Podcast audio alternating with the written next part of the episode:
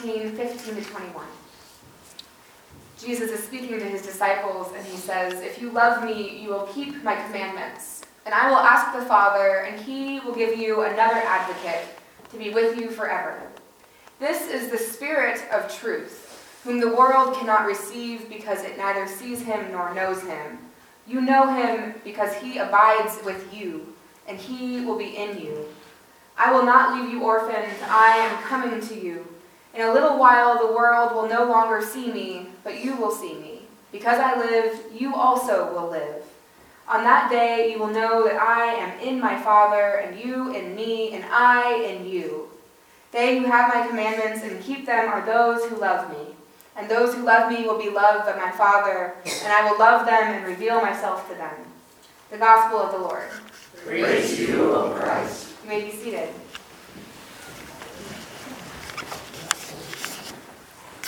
Today's gospel reading is continuing the conversation Jesus is having with his disciples from last week. Last week we did the first half of chapter 14, and now we're doing the second. We focused on trust. Jesus was teaching his followers to trust in God and to trust in him.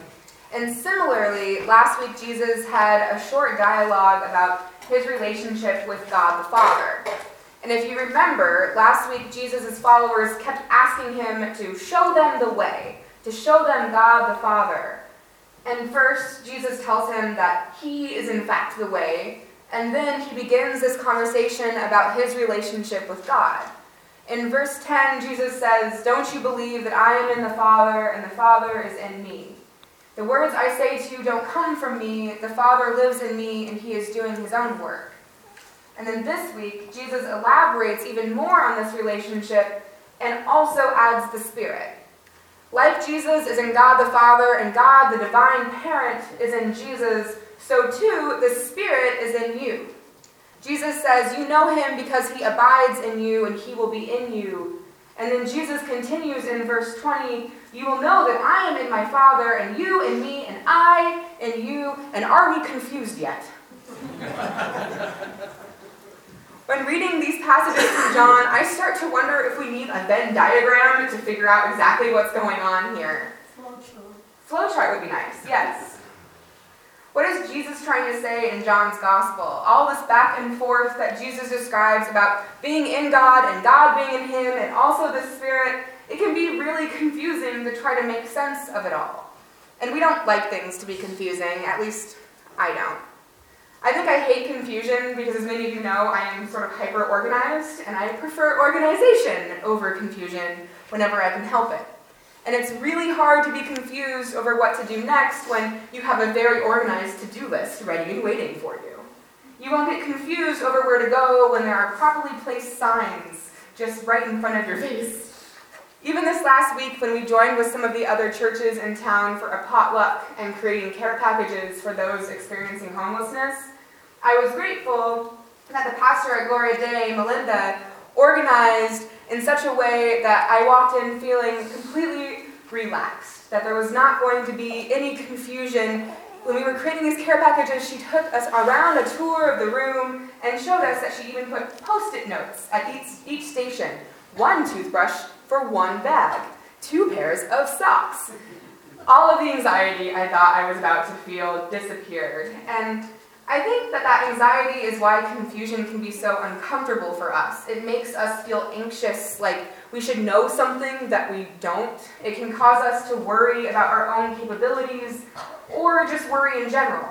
Will we look foolish for being confused? Is this something that we should understand right away? And how much Googling can we really do before we get it? I know over the last seven weeks or so since Hadley was born, I have used Google far more than I would like to admit. The confusion around bringing a new life into our family has been very humbling. I've been Googling what to do if your baby won't burp, what to do if your baby burps too much, what's the best way to get spit up out of clothing. it's an ongoing process of confusion, of anxiety, and of worry. But sometimes sometimes it's important to lean into the confusion just a little bit. And that's how I feel about this Venn diagram flowchart needing confusion that Jesus gives us here in John when he describes the relationship between the Spirit, the Son, and the Father. As Jesus describes the Trinity, he leaves space for confusion, for mystery. And when we began last week's reading in our Small Seeds Saturday youth group, we started having a conversation about what it meant that Jesus was the Son of God, but also God. And one of our kids piped up and said, You know, it's weird and confusing and cool.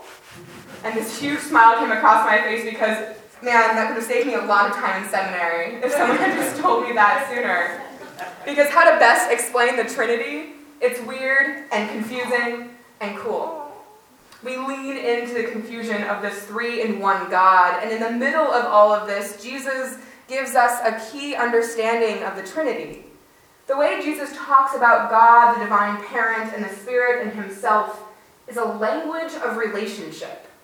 Jesus uses words like abide, in, and be with. We have these three persons in the Trinity, and what makes them one, what makes these three persons into one God, is relationship. Our God is a God made of relationship, of interconnection. The Trinity, God, is made of love. And the truth is, to try to explain the Trinity, to try to explain God in more than just those words, can never really be a complete picture. People try to simplify the Trinity into different parts of an apple or different forms of water, but sometimes they miss the point. It's meant to be sort of confusing. It's meant to be kind of weird. And in its mystery, as we grapple with trying to comprehend the incomprehensible, we can see just how cool it is that God, the Trinity, is pure relationship, that God really is love, and how cool it is that this incredible God is reaching out to us to invite us into relationship. Amen. Jesus has been leaning into the confusion of his relationship with God and the Spirit. And in our text today, Jesus includes the disciples, includes us in this relationship as well. And Jesus continues to say, If you love me, you will keep my commandments. Which might sound a bit odd at first, but if you remember, the commandments that Jesus gives his disciples are the two greatest commandments to love the Lord your God with all your heart, all your mind, and all your soul, and to love your neighbor as yourself. It's all about love. It's all about relationship. It's about your hearts being open, your mind being opened, your soul being open to the love that you receive from God, and being able to share that with others. Jesus starts with this because, as Jesus has alluded to the interconnection between himself, God, and the Spirit, he makes a new promise to include us in this relationship with the Spirit. Jesus says, I will ask the Father, and he will give you another advocate to be with you forever. You know him because he abides with you, and he will be in you. This same language that Jesus uses to describe his relationship with God is the language he uses to describe our relationship with the Holy Spirit. We are given the Spirit an advocate, a guide, a teacher, a friend to be with us, to be in us, because Jesus has some other pressing work to do. The disciples don't know it yet, but this is part of Jesus saying goodbye to them in the Gospel of John. Because Jesus knows what's coming, and when Jesus leaves his disciples, when he's arrested and taken away, Jesus will find himself on the cross because of God's love. Dying for the sins of the world because of God's love for us.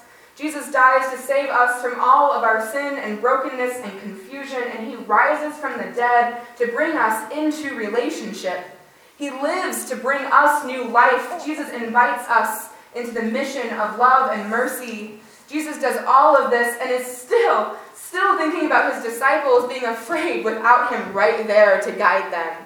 And so Jesus promises them the Holy Spirit, promises us the Holy Spirit to guide us, to advocate for us, to include us in this relationship of love, in this complex Venn diagram of relationship Father, Son, Holy Spirit, and us, children of God, people of the world, called by the story of Jesus, called into relationship with our Lord, and called in this love to share this love, to keep the commandments Jesus gives us, to participate in love with God and with our neighbor. It's weird and confusing and incredibly cool. Thanks be to God. Amen.